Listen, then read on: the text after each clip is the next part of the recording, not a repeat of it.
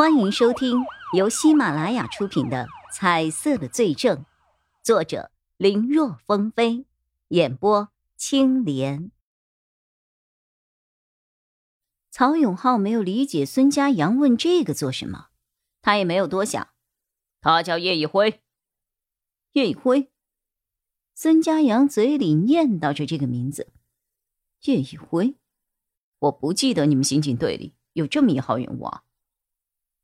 哦，你对我们的刑警队很了解呀。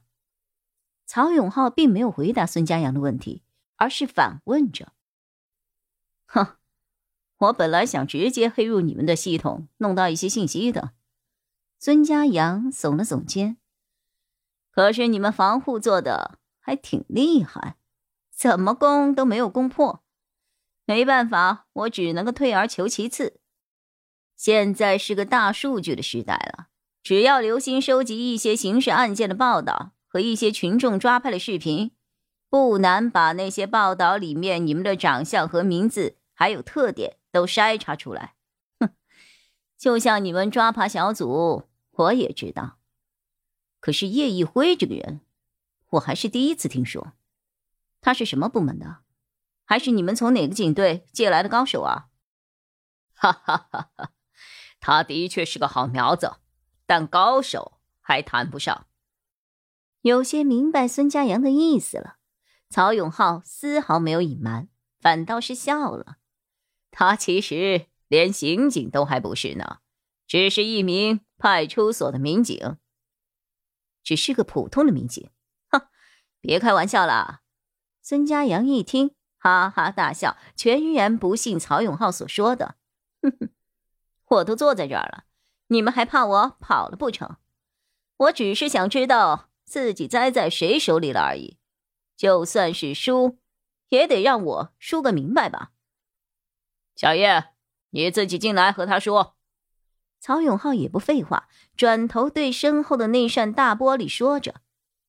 从这边虽然看不到对面房间的情况，但他知道叶一辉肯定就在隔壁旁听着。很快，审讯室的门被打开了，叶一辉走了进来。刚一进来，叶一辉就感觉到那双灼热的目光正在仔细的打量着自己，那目光中充满了要将他彻底看透的意味。孙家阳在被抓获之后，就立刻被送上了警车。从头到尾都没有机会能够正面仔细的看看这位识破他伪装的人。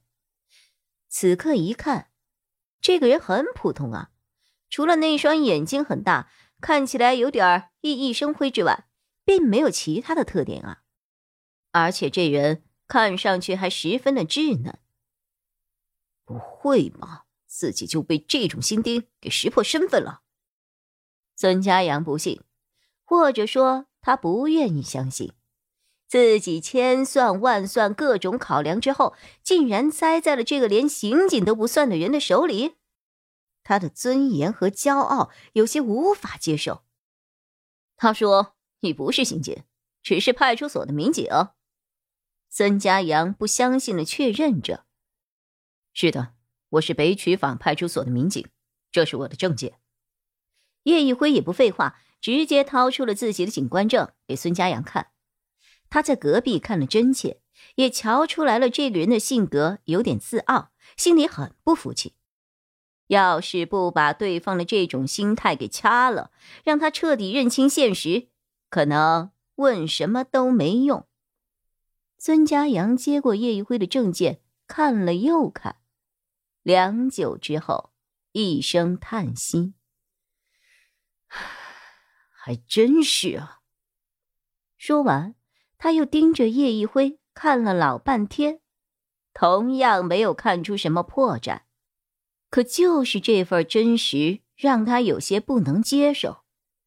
孙家阳想过自己可能会被抓的情景，比如一番激烈的追逐，或者尔虞我诈的勾心斗角。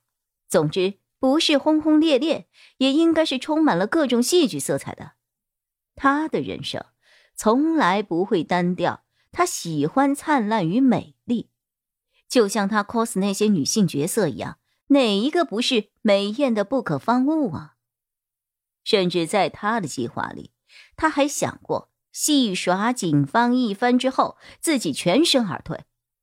为此，他还通过不少渠道弄了一些身份证呢。再加上他百变的化妆术和老辣的演技，孙家阳觉得自己可以用任何一种身份穿梭在大街小巷而不被察觉。唯独需要考虑的只是自己的指纹和毛发而已。这些其实他也考虑过。如果事情败露，他就离开 A、B 市，去往其他省，然后找一个医美诊所，把他的指纹都给破坏掉。至于头发，他只要头发剪短，以后出门都戴着帽子就能够避免。不过孙家阳觉得，其实走不到这一步，因为警方根本不可能找到他的行踪。可是千算万算之下，唯独没有想到的是，他竟然会那么平常的在二人擦肩而过的时候，直接被人给撂倒了。他都没有看出对方是个刑警，那对方又怎么看出他的伪装的？你到底是怎么看穿我的？孙家阳紧盯着叶一辉，又再一次的问出了这个问题。孙家阳不服气，实在是不服气呀！在大学时他就喜欢 cos，毕竟这个门槛不高，只要喜欢谁都能来。但正因为如此，圈子内部竞争很大。他从小性格就有些要强，要么不做，要做就要做第一。在竞争激烈的圈子里，要弄出一个所以然来，必须要有足够的特色。所以在他的提议下，他男扮女装，何君然女扮男装，通过这种性格反差再反转，来打造一个独一无二的人设出来，而且。他们为了达到足够好的效果，二人都曾经在演技上下过苦功，从男到女，从老到少，各种角色两人都能够掌控。这个能力在何君然舍弃他之后，他也没有放下过，甚至还更加精进。所以这么多年的伪装下来，从来没有失过手的他，很不能理解。自己最引以为傲的能力，怎么就被人一眼识破了？